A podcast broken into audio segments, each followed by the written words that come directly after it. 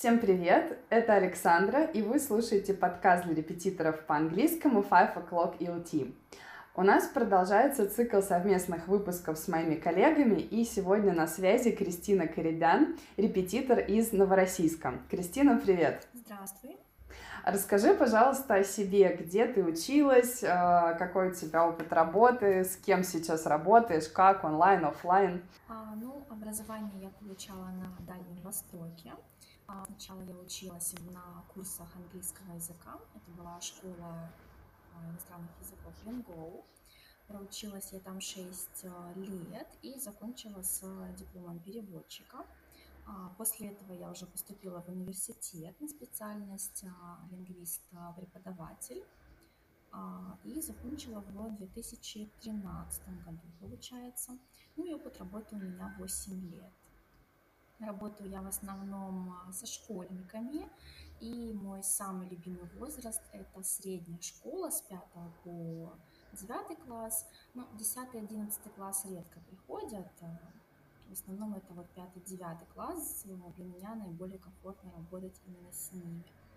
Вот сейчас э, стали потихоньку появляться взрослые ученики, то есть для меня это новое направление. А, ну, я думаю, будет интересно и познавательно для меня. Да, брать новую возрастную категорию всегда интересно. Да, а да, да. Как, какого возраста у тебя взрослые? А, ну, 35, наверное, лет. Угу. Где-то Угу, угу. То есть, ну, не сказать, что совсем молодежь, то есть среднего да, возраста, да?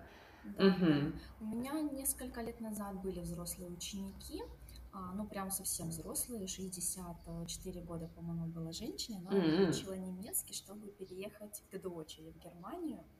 Вот, ну, очень комфортная была женщина, мне очень нравилось с ней заниматься. Вот, после нее взрослых у меня не было. Ну, то есть несколько лет первый опыт. А, а ты занимаешься онлайн или офлайн со своими учениками? А сейчас я потихоньку начала переходить на онлайн, и как раз-таки вот мой взрослый ученик на онлайн занятиях. У меня остальные а, школьники, с которыми я занимаюсь, они офлайн. Угу, угу, поняла. А ты вот, наверное, сталкивалась с такой фразой, а, с таким мнением, что репетиторство это несерьезная работа, что это больше да, такая да, подработка, да. Доход нестабильный, а, и, возможно, даже слышала это от близких людей, то есть вот э, там друзья, может быть, и члены семьи об этом говорили. Было такое? Да-да-да, у меня родственники как раз такие. А, они не верили, что у меня что-то получится, и мне отец всегда говорил, что это не работа, это так, на помаду заработать. Вот, то есть, да, действительно, многие так считают, что а, репетитор это, если среди родителей учеников не попадались такие мамы, которые считают, что репетитор это человек, который провел 2-3 занятия, а, и лежит а, на диване, смотрит телевизор, больше ничего не делает. Потому что а, бывали ситуации, когда особенно маленькие дети передавали слова родителей. А, то есть я помню, а, провожала я мальчика, а он привык, что после него у меня другой ученик приходит, а тут после него никого нет. И он говорит мне, ой, хорошо вам, вы на диване целый час лежать будете а, мальчик в четвертом классе, я понимаю, что он не сам до этих мыслей дошел, ну, он да, да. услышал дома. Вот. И как-то мне семиклассник угу. сказал, хорошо вам сидите дома, ничего не делаете, бабло гребете. Я прям обалдела.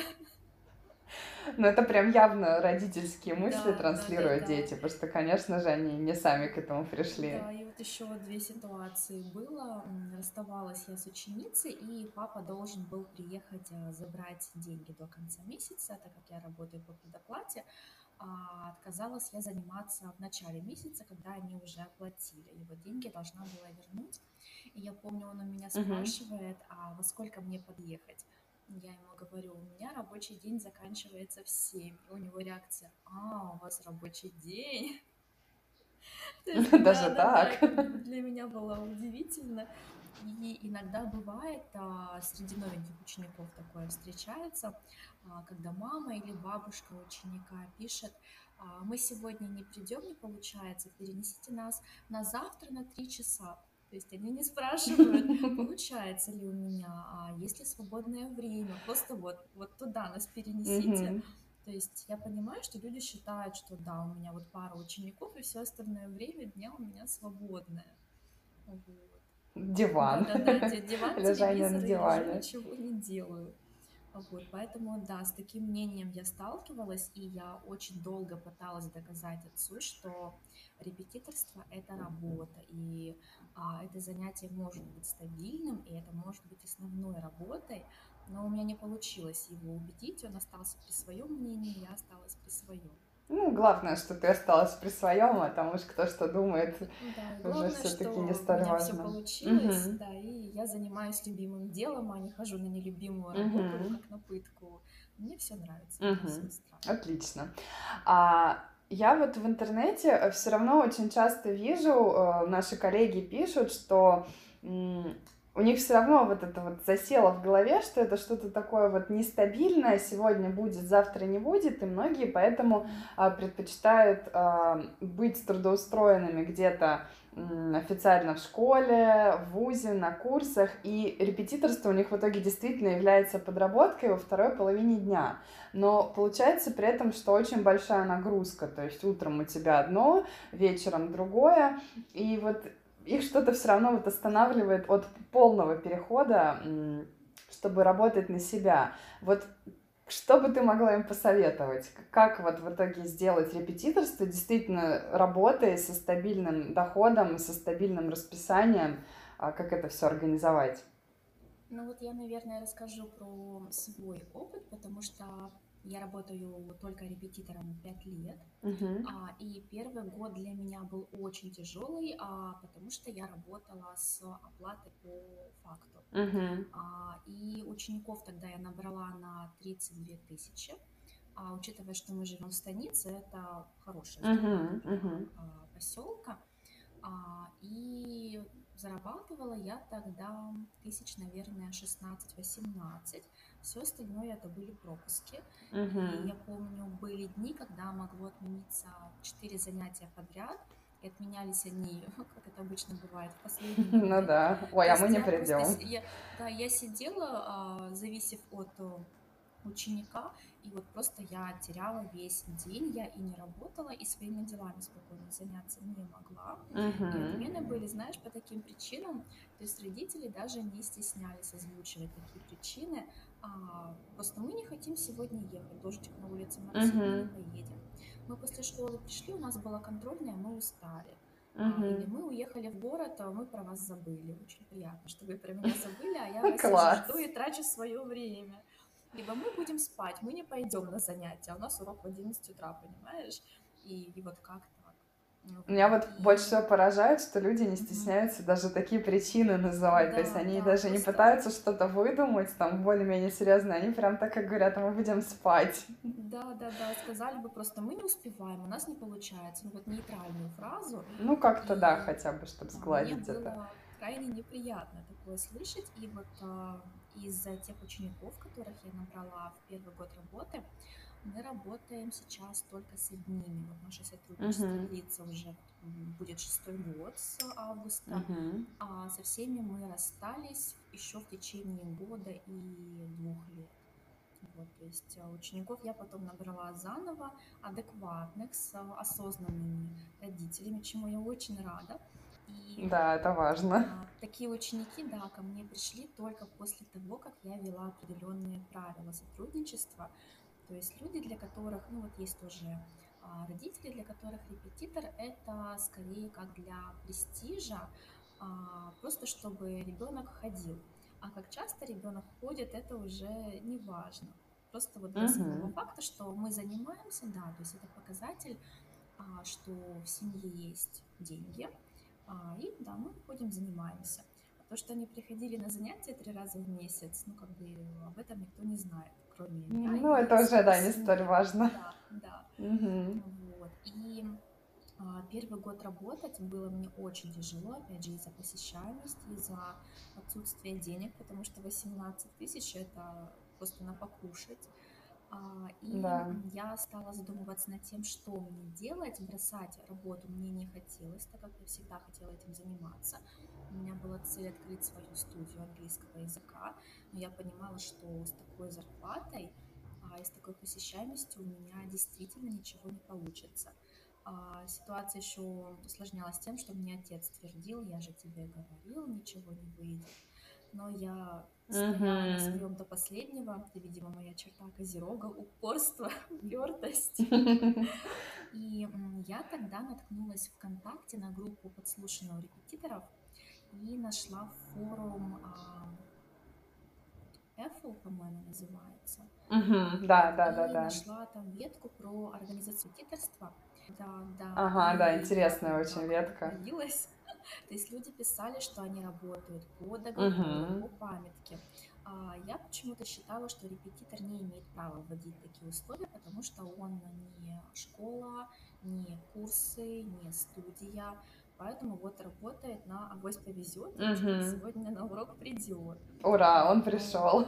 Да-да-да, мне как будто новый мир тогда открылся, я увидела, что люди действительно работают по договору, по памяткам, и ученики у них есть, то есть ученики не разбегаются, не отказываются. И даже сейчас, когда бывает тоже в группах а, пишут люди посты, а, что делать с отменами, что делать с прогулами. И вот а, я делюсь теми условиями, на которых работаю я, и мне люди пишут, доходить на таких условиях никто не будет. Ну, ко мне же ходят, и ну, когда да. такие условия вела, у меня ушло всего два ученика, как раз таки те, которые вот мы будем спать, мы сегодня не угу. будем, мы уехали в кино, поэтому у нас сегодня на занятии не будет, то есть я ничего не потеряла, наоборот, я приобрела, и у меня появилась стабильность. А, то есть я ввела предоплату, это было первое, что я сделала. Угу. А, что касается пропусков, я родителям объясняла, что отмен занятий у нас нет, мы все пропуски переносим на другое время. Единственное, я тогда не ввела условия про отмены в последний момент, и из-за этого я страдала, потому что бывало, что отменяли uh-huh. занятия за 5 минут, за 2 минуты. Uh-huh. Либо когда урок уже начался, звонит мама, ой, ну в больнице мы забыли, что у нас занятия. Как бы я и понимаю, что они в больнице, у них врач, э, проблемы со здоровьем. Но и себя мне было жалко, я понимала, что это не мои проблемы, по сути, что они забыли про то, что mm, Ну да. А, вот. И в прошлом году я дошла наконец-то до того, чтобы ввести это условие, что пропуск без предупреждения оплачивается, и отмена менее чем за полчаса тоже оплачивается никто не ушел. Все согласились заниматься дальше. Uh-huh. А, и даже ученики, которые часто пропускали без предупреждения, ничего мне не сказали, даже наоборот.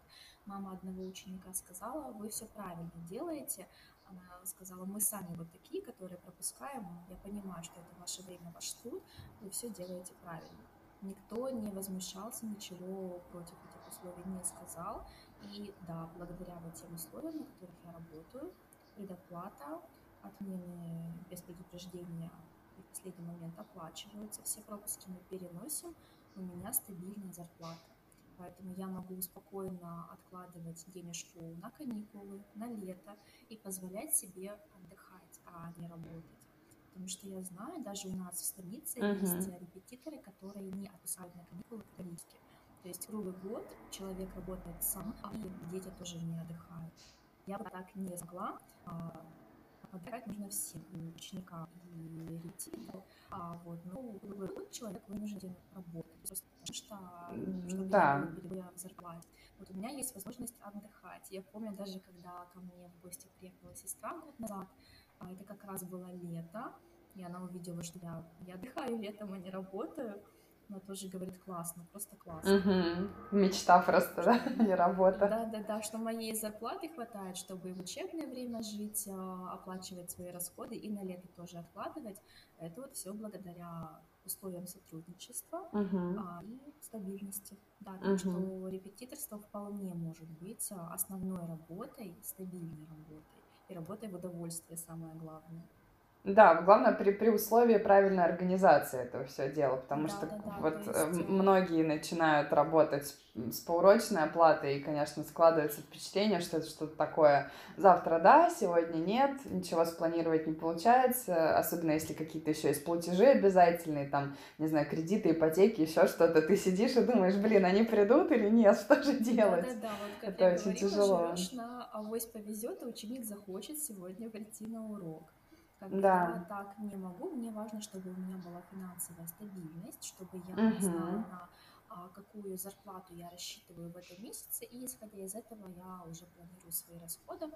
А, Для меня это вот максимально Угу. комфортные условия, в которых я могу работать. Мгм. Еще такой вопрос по предоплатам. А, ты берешь предоплату за месяц или за какой-то там, за неделю, за две, за три, А, За или как это месяц, у тебя выглядит? месяц, да, беру. Мгм. А ты высчитываешь, потому что в каждом же месяце вот по-разному, да, там обычно, ну, если два раза в неделю человек занимается где-то 7, 8, 9, получается, да. занятий. Но я знаю, что некоторые ставят фиксированную сумму на месяц, чтобы не считать, а а некоторые вот все равно считают именно сколько конкретно уроков. У тебя А, как? Я считаю каждый месяц, а, потому что бывает еще у нас каникулы, то есть получается занятий чуть поменьше. Мгм. И я в конце каждого месяца пишу родителям, что, там, допустим, в мае у нас 8 занятий, 6 занятий, сумма такая-то, и родители оплачивают. Мгм. А ты сказала, что у тебя не бывает отмен, да, что все уроки, э, которые ученик отменяет, они отрабатываются, но бывают все-таки какие-то исключения. Вот, например, а, люди уехали куда-то, вот не в каникулы, да, а вот в течение учебного года они куда-то уехали на две недели, или, может быть, ребенок болел долго. А, бывает проблематично столько занятий потом отрабатывать. Вот делаешь какие-то исключения из этого правила, или все строго все А, равно Вот здесь, да, отрабатывается? у меня есть исключения, и в памятке, по которой я работаю, тоже я прописывала, что если ученик э, уезжает в санаторий, допустим, или на соревнования, у меня занимаются трое спортсменов, они периодически уезжают на неделю-две, Мгм. а, или да, если ребенок долго болел, потому что у нас бывает вот февраль-март, э, сезон болезней, а, дети иногда болеют по две недели. А, Если ученик уезжает э, с родителями отдыхать а, или в санаторий, или на соревнования, я пересчитываю, то есть делаю перерасчет, потому что действительно мне просто некуда ставить такое количество пропусков, мне проще не считать эти занятия, а, чтобы родители их не оплачивали. А вот что касается болезней, если ребенок проболел больше двух занятий, то есть больше недели, два урока мы доставляем, а за остальные я тоже делаю перерасчет. Ну вот бывает редко, когда больше недели болеет. Это вот если гриппом ребенок заболел, тогда да, а, две недели я его не вижу. Мгм. Вот, но также, да, два мы занятия доставляем, а за остальные я делаю перерасчет. Мгм. Бывало у тебя такое, что к тебе приходили новые ученики, ты им озвучивала свои условия сотрудничества, да, с предоплатами, вот то, что там м, отмены, точнее, неявка без предупреждения оплачивается, и все вот эти правила, что ученики реагировали негативно, неадекватно и отказывались заниматься. А, Прям поначалу, когда я озвучивала такие условия и посылала памятку, чтобы у родителей еще на всякий случай в письменном виде Мгм. все это было, а, не было, но в процессе сотрудничества а, эти условия вызывали у них недовольство. Я, в свою очередь, не понимала, зачем они тогда соглашались заниматься на таких условиях, если они им не подходят. У меня вот было две таких ситуации. А, Я озвучила условия, отправила маме памятку, все согласились, они оплатили, мы начали заниматься, и они пропускают занятия, их позвали на день рождения. А, И через неделю я пишу маме, потому что обычно мне родители сами спрашивают, где у вас есть окошко, куда вы можете нас перенести, но 10 дней недели тишины я пишу маме сама. А, Мгм. Напоминаю, что у вас пропуск, а, нужно перенести это занятие, на что мама начала просто агрессировать на меня. У нас нет времени, нам некуда вас вставить. Меня так насмешила эта формулировка. Некуда вас ставить. Да. Класс. То есть это не, не а, я должна найти для них а, время, чтобы они пришли, а они для меня. Сама формулировка, да, это нечто просто. А, да. А, я ей напомнила, что я работаю на таких условиях. Также в памятке у меня прописано, что если ученика не получается прийти на отработку, когда мы переносим урок, это вот отработка называется, uh-huh. то занятие оплачивается, потому что пропустил урок ученик, а не я. Это ученик причиняет неудобства с переносом занятия. Если у него не получается, опять же, это не моя проблема, ученик тогда оплачивает занятое место. А, ну, оплачивает простой, да, грубо говоря. Да, да. А, вот. а, я матери напомнила, что я работаю вот на таких условиях, она хорошо посмотрим. Прошла еще неделя. Посмотрим. да, да, да, я снова ей пишу, а, на что она мне прислала голосовое. А, опять же, недовольный, агрессивный тон. Да я же вам сказала, у нас нет времени. И я после этого отказалась с ними заниматься. А, это как раз э, был вот папа той девочки, а, который говорил мне, ой, у вас рабочий день. Mm. Вот. А. Ну да, чего еще ждать от людей с таким отношением? Да, да. да. То есть меня удивляло, почему взрослый человек соглашается вот заниматься, если ну, у них нет времени переносить занятия, много дополнительных, много кружков у ребенка, но вы не соглашаетесь, вы найдите репетитора с более uh-huh. а, свободными условиями. Никто же не uh-huh. идти именно ко мне, и я не заставляю ну, да. заниматься именно у меня. А, но почему-то вот они согласились и затем начали гнуть просто свою линию, и, естественно, у нас ничего не вышло. Угу. И был второй случай, как раз в прошлом году.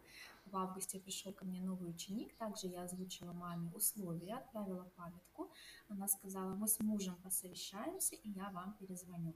Она перезвонила на следующий день, сказала, да, нас все устраивает, мы согласны заниматься. А, и отзанимались мы до, также до первого пропуска. А, Мама удивила, почему это мы переносить должны, мы раньше занимались, у нас репетитор, репетитор ничего не переносила. Я ей говорю, я же озвучила вам условия, на которых я работаю, отправила памятку, вы прочитали, вы все изучили. Она мне, это нам что, на этой неделе три раза прийти надо будет? Я говорю, она мне, нет, нас это не устраивает. Она со мной перекалась по телефону 15 минут, и я ей, она у меня спрашивает, почему мы должны приходить? Я ей говорю, потому что я работаю на таких условиях и больше ни на каких. Она вот нас это не устраивает. И я помню, она мне сказала, ладно, я вечером еще перезвоню, и я как представила, что мне еще нужно будет вечером доказывать ей, что условия вот такие, если вы не хотите, ну не занимайтесь, не ходите ко мне. И просто я также прекратила сотрудничество, а, и я не понимаю таких людей. А, она мне еще, я помню, сказала, значит, вы непонятно объяснили, раз я не поняла, что именно вот такие условия. Я думаю, боже мой, я по телефону все подробно рассказала. Я отправила памятку, вы с мужем прочитали, совещались, и вам непонятно. И я писала об этой ситуации у себя в Инстаграме, и мне подписчицы в директ писали, ваша памятка крайне понятным языком написана, и uh-huh. понятно, почему вот эта мама не поняла. То есть все доступным языком озвучено, плюс я сама рассказываю. Ну да, вот такие ситуации были. Вот изначально как бы никого не отталкивают такие условия, но в процессе uh-huh бывают, возникают недопонимания, наверное, uh-huh. скорее всего. Либо люди думают, что мы согласимся заниматься, а потом прогнем. Да, да, есть такие люди, которые думают сейчас да-да-да, а потом мы свои правила здесь установим. Но в целом, вот, конечно, такое позиционирование серьезное, да, что ты не просто там девочка, которая подрабатывает, mm-hmm. а серьезный специалист со своими условиями уже во многом подобных людей отфильтровывает. А, потому что вот все мои неадекватные ученики, которых я помню, они все были в первые годы работы, когда была поурочная оплата. Да, как да, только да. были введены более-менее нормальные условия, которые, конечно, все равно потом дорабатывались, но когда первый шаг был сделан к серьезности, сразу на такие душечки пошли, такие паиньки, прям радуешься на них. Да, да, я согласна, у меня такой же опыт. То есть это такой своеобразный фильтр, который просто отсеивает а, людей, которые не уважают mm-hmm. чужой труд, не относятся к серьезным занятиям и к учебе. и работа становится намного комфортнее, когда есть условия. Да, мне кажется, у нас еще в обществе очень такое отношение к учителям. А, в принципе, если посмотреть на школу, сразу все становится понятно, потому что те бедные учителя там всем должны, их э, со всех сторон давят, там ученики, администрации, родители, и, в принципе, уважения к этой профессии нет. Поэтому вот и репетиторам приходится с этим сталкиваться. Да, нам тоже иногда достается. Я еще считаю, что, наверное, дело в том, ну вот кроме отсутствия уважения к учителям, а у нас в России не развита сфера фриланса, да. фриланса, то есть люди а, не понимают, что это такое, и ну, также относятся несерьезно. Угу. Многие друзья также работают сами на себя, и не в сфере образования, в сфере строительства, в сфере дизайна. И они тоже часто сталкиваются с мнением, что если ты работаешь сам на себя, ну, это не работа. То есть ты пару часов в день поработал, и потом ничего не делаешь, еще и деньги за это получаешь. Mm-hmm. То есть не только репетиторы от этого страдают, это вот да. у многих такое. Да, в целом культуры этой нету, понимания, как устроена такая работа, да, ну когда вот люди сами на себя. Что тебя есть работа, если у тебя есть начальник и вот трудовой угу. договор. Трудовая книжка. А даже, да, да, да, даже мне отец говорил, что это не работа, это так. То есть э, для него работа это когда у тебя есть договор, а угу. начальник, и у тебя прописана зарплата, то есть неважно там а, землетрясение, болезнь, что-то еще, ты свои 20 тысяч получишь. А, я ему говорила, зачем мне работать за стабильные 20, если я могу на репетиторстве зарабатывать несколько раз больше, пускай uh-huh. местами нестабильно, потому что каникулы, бывает, дети уезжают куда-то, но это все равно лучше, чем стабильные вот эти вот 20 тысяч, это в лучшем случае 20 В лучшем, да. Да, у нас в Краснодарском крае зарплаты у учителей очень маленькие, меня звали угу. работать в школу, и директор озвучил мне зарплату 10 тысяч в месяц. Я сначала Класс. наивная подумала, что это за неделю, за месяц. Я еще помню, я такая, ну, 10 тысяч умножаем на 4, 40. Думаю, ну, в принципе, можно пойти. Она сказала, в месяц, вы что? Подождите, подождите, не надо умножать, да? Да, да, да. И то есть ну, это была вот зарплата на одну ставку. То есть, чтобы зарабатывать mm-hmm. вот эти 20 тысяч, работать нужно на две ставки. Это сумасшедшее просто. Ну, там нужно упахаться вообще, да. Да, да. А, и я сразу, нет, нет, спасибо, не надо. Вот. Mm-hmm. Я просматривала также объявления, просто мне было интересно, сколько платят у нас учителям. 7 а, тысяч, 8 тысяч за ставку то есть как э, жить на эту сумму. Я понимаю, что есть надбавки за классное руководство, за кабинет, за проверку тетради, но опять же там не та сумма, на которую можно более-менее достойно жить. Uh-huh. А, учитывая сумасшедшую нагрузку, требования, много, много лишних требований к учителям, а, оно того не стоит вообще. Совершенно не стоит, согласна. Потому как отец мне говорил, вот социальный пакет, пенсия, больничные, декретные, мне проще самой заработать себе больничные, декретные, чем работать в школе за копейки, и декретные, и больничные тоже там копейки. Ну там, да, эти декретные такие будут, что... Да-да-да. Что они есть, что их нет. На репетиторстве проще самой эти декретные себе обеспечить, а, даже если ребенок маленький, просто чтобы с ребенком кто-то побыл, пока я проведу хотя бы одно занятие, это будет больше денег, чем я получу декретное. Чем декретное, да, да, да, согласна. А вот. А насчет э, пенсии также я отцу говорила, я периодически заходила в группу ВКонтакте, подслушана у учителей. И насчет пенсии там часто мелькают посты, что учителя судятся за льготную пенсию. Mm-hmm. Просто они вынуждены доказывать, что они отработали именно тот срок, который гарантирует им эту льготную пенсию, потому что, допустим, обучение, какие-то командировки, конференции, они не входили в рабочее время, и а, льготной пенсии людей просто лишали, и людям приходилось судиться. Класс. А, это ужасно, это просто ужасно. И я не хочу для себя такой жизни, поэтому в школу я работать не пошла. Да, мне действительно проще заработать и обеспечить себя самой, а не надеяться на школу. Да, действительно так. И вот всем репетиторам надо обучаться обязательно финансовой грамотности, мне кажется, потому что э, действительно профессия позволяет, но нужно это спланировать и уметь это делать, то есть откладывать себе на лето, на какие-то внезапные болезни, на поездки, на ту же пенсию. Это все можно, но надо об этом задуматься. Да, я сама не сразу к этому пришла, то есть мне пришлось этому научиться, когда я начала снимать жилье, я поняла, что у меня есть финансовые обязательства, а, мне нужно платить за аренду, а так, также откладывать на лето, потому что летом два месяца работы почти нет, остаются заниматься mm-hmm. несколько учеников, но это не та сумма, чтобы можно было и отдохнуть, и покушать, и за аренду заплатить, а, поэтому мне пришлось э, распределять свои доходы а, по категориям, Поначалу, да, было тяжело, потому что я не привыкла это делать, я привыкла все тратить. Да, все, что заработала, все потратила. Обязательства есть, и пришлось, да, этому учиться, но я довольно-таки быстро освоилась, и угу. сейчас э, проблем с накоплением, оплатами счетов у меня нет. Угу. Да, тут главное начать, и дальше уже а, все обычно получается хорошо. Я помню, первый год тоже, я понимала, что у меня летом не будет работы, скорее всего, но, естественно, я все, что заработала, все потратила, и потом пришло лето, и я такая, ой, блин, что делать? Да-да-да.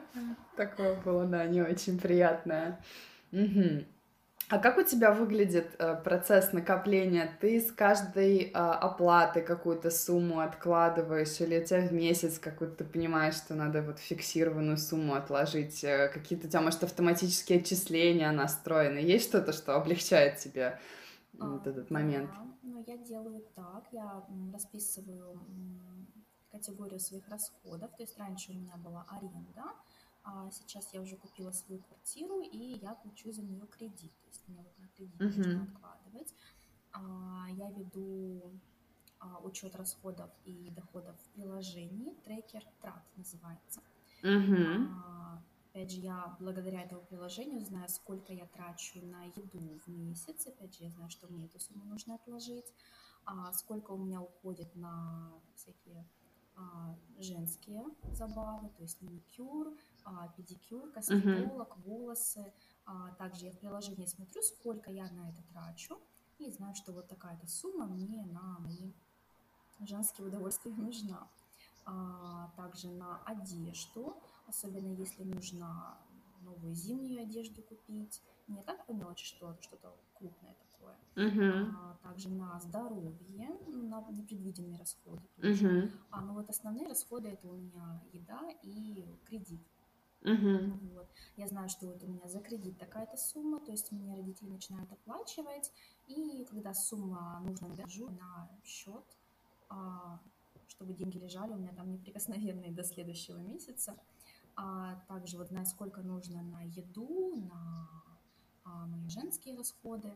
А, это все остается на карте, то есть я эту сумму спокойно в течение месяца трачу. И вот э, та сумма, которая у меня остается, я перевожу ее в копилку на лето. И если у меня, если я заболела, опять же, я беру лечение, деньги из этой копилки. Если какие-то непредвиденные расходы, сломалась э, техника, либо нужно что-то новое мне купить, тоже я беру денежку оттуда. Ну, то есть я учет веду вот так. Угу, то есть я смотрю, у тебя вот копилка на лето, она у тебя по остаточному принципу, да, сформирована. Вот у меня так не работает. Мне нужно сначала отложить, потому что иначе все потрачено будет. Да, я знаю, что, допустим, на лето мне нужна вот сумма на сумма за квартиру на два месяца, опять же, на еду на эти два месяца. Я примерно знаю, mm-hmm. какая сумма должна у меня там остаться с вычетом всех вот этих вот непредвиденных расходов, и стараюсь эту сумму не уменьшать, mm-hmm. то есть не превышать расходы свои за. Mm-hmm. Иначе летом. Да, да. В общем, главное самоконтроль в этом всем. Не поддаваться вот этим сиюминутным желаниям что-то купить, как часто это бывает. Да.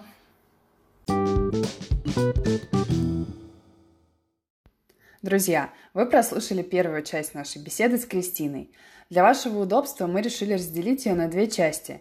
И в следующем выпуске мы будем говорить о том, как и когда повышать цены, а также о первых звоночках, указывающих на то, что ученика брать не стоит. Спасибо, что были с нами. До скорых встреч!